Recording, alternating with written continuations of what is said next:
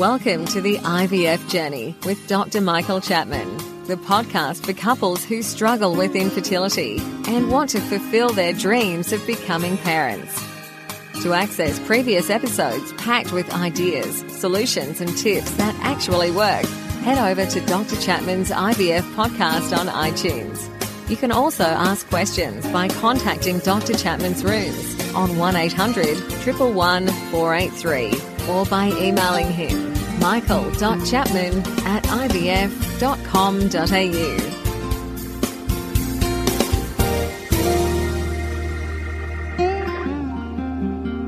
Hi, this is Professor Chapman. Recently, we've been doing some Facebook Live sessions where I've been answering questions from the listeners and participants.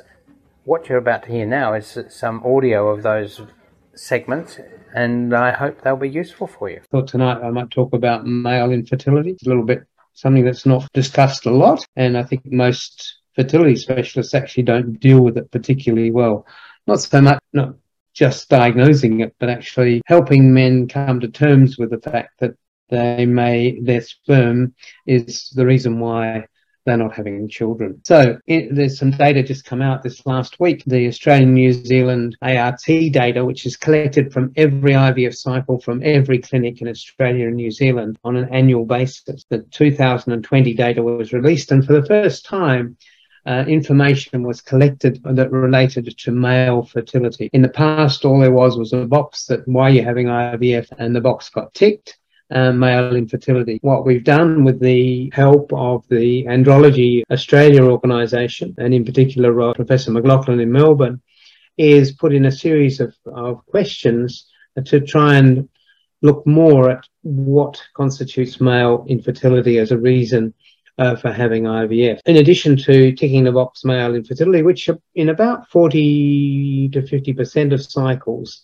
done in Australia. The box was ticked. Now, about 30% was male alone, and in the other 20% was a combination of female infertility as well as the male infertility as a reason for having IVF. When the data was pulled in relation to the causes of the male infertility, there were three or four categories that, that could be ticked, some of the more complicated, um, rarer conditions, as well as unexplained. And the interesting result was that 75%, three quarters of men who have poor sperm counts as part of the IVF, their IVF journey, 75% cause was ticked as unknown. And that sadly reflects where we are scientifically in relation to understanding why men might have low sperm count. So the thoughts are, you know, why is that so? Because on the female side, it only ends up being around 15 to 20% where we go,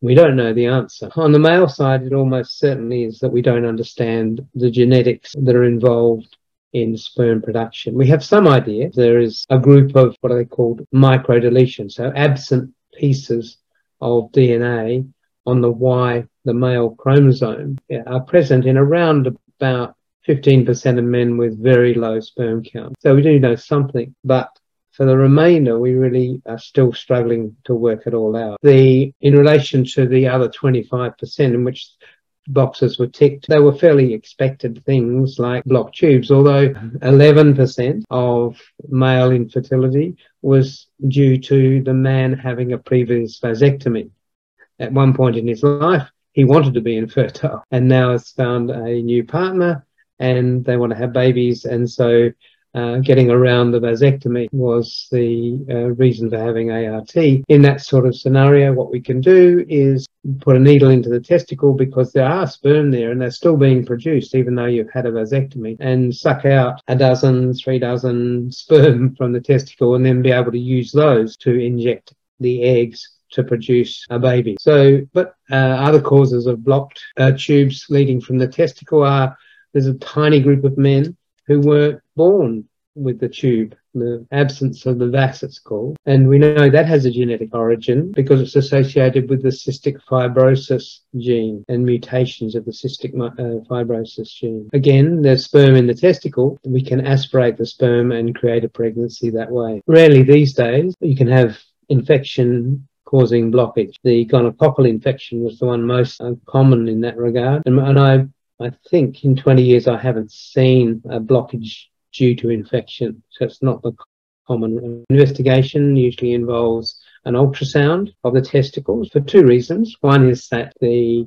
testicle, a low sperm count is has a higher association with a tumor, a cancer of the testicle, seminoma. So it's important to exclude that as a possibility when we have a poor sperm count. In addition, it gives us information about the size of the testicle, which again can give us a degree of hope about the prognosis of improving the count. If you have very tiny testicles, like little hard marble, the odds of finding sperm ever are very small. But if they're normal size, it's likely that there'll be some sperm somewhere. We also do blood tests to look at the hormones that are made in the, in the brain to tell the the testicles what to do in terms of sperm production. The things that can alter those pituitary hormone levels are basically those things that switch off the pituitary. Stress can do that. A man, I've certainly seen men who are in a very stressful job who have low sperm counts and their hormone levels in the brain are low. Uh, it's a bit like in women whose periods stop when they're doing studying for exam. The pituitary hormones have been switched off by the stress. They can also be switched off by taking drugs. So in a woman, she can switch off her pituitary and therefore not ovulate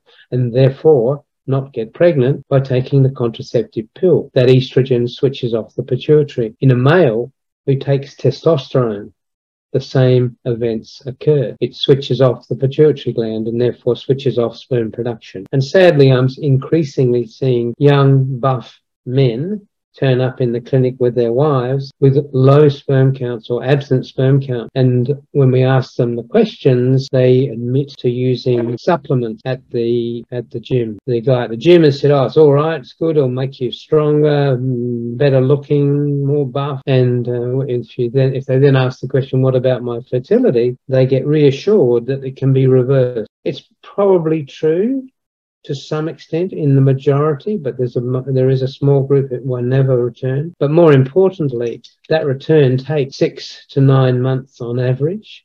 And when you're wanting a baby yesterday, most women are not very impressed that their husbands have been taking the supplement. But it's going to be some time before the, the sperm comes back. And don't forget that you can access all the previous episodes by going to our website www.theivfjourney.com and select IVF Journey Podcast from the navigation menu. Thank you for listening to the IVF Journey with Dr. Michael Chapman, the podcast which helps couples negotiate their way through the IVF journey, all the way to parenthood. You can also ask questions by contacting Dr. Chapman's rooms on 1800 111 483 or by emailing him michael.chapman at ivf.com.au.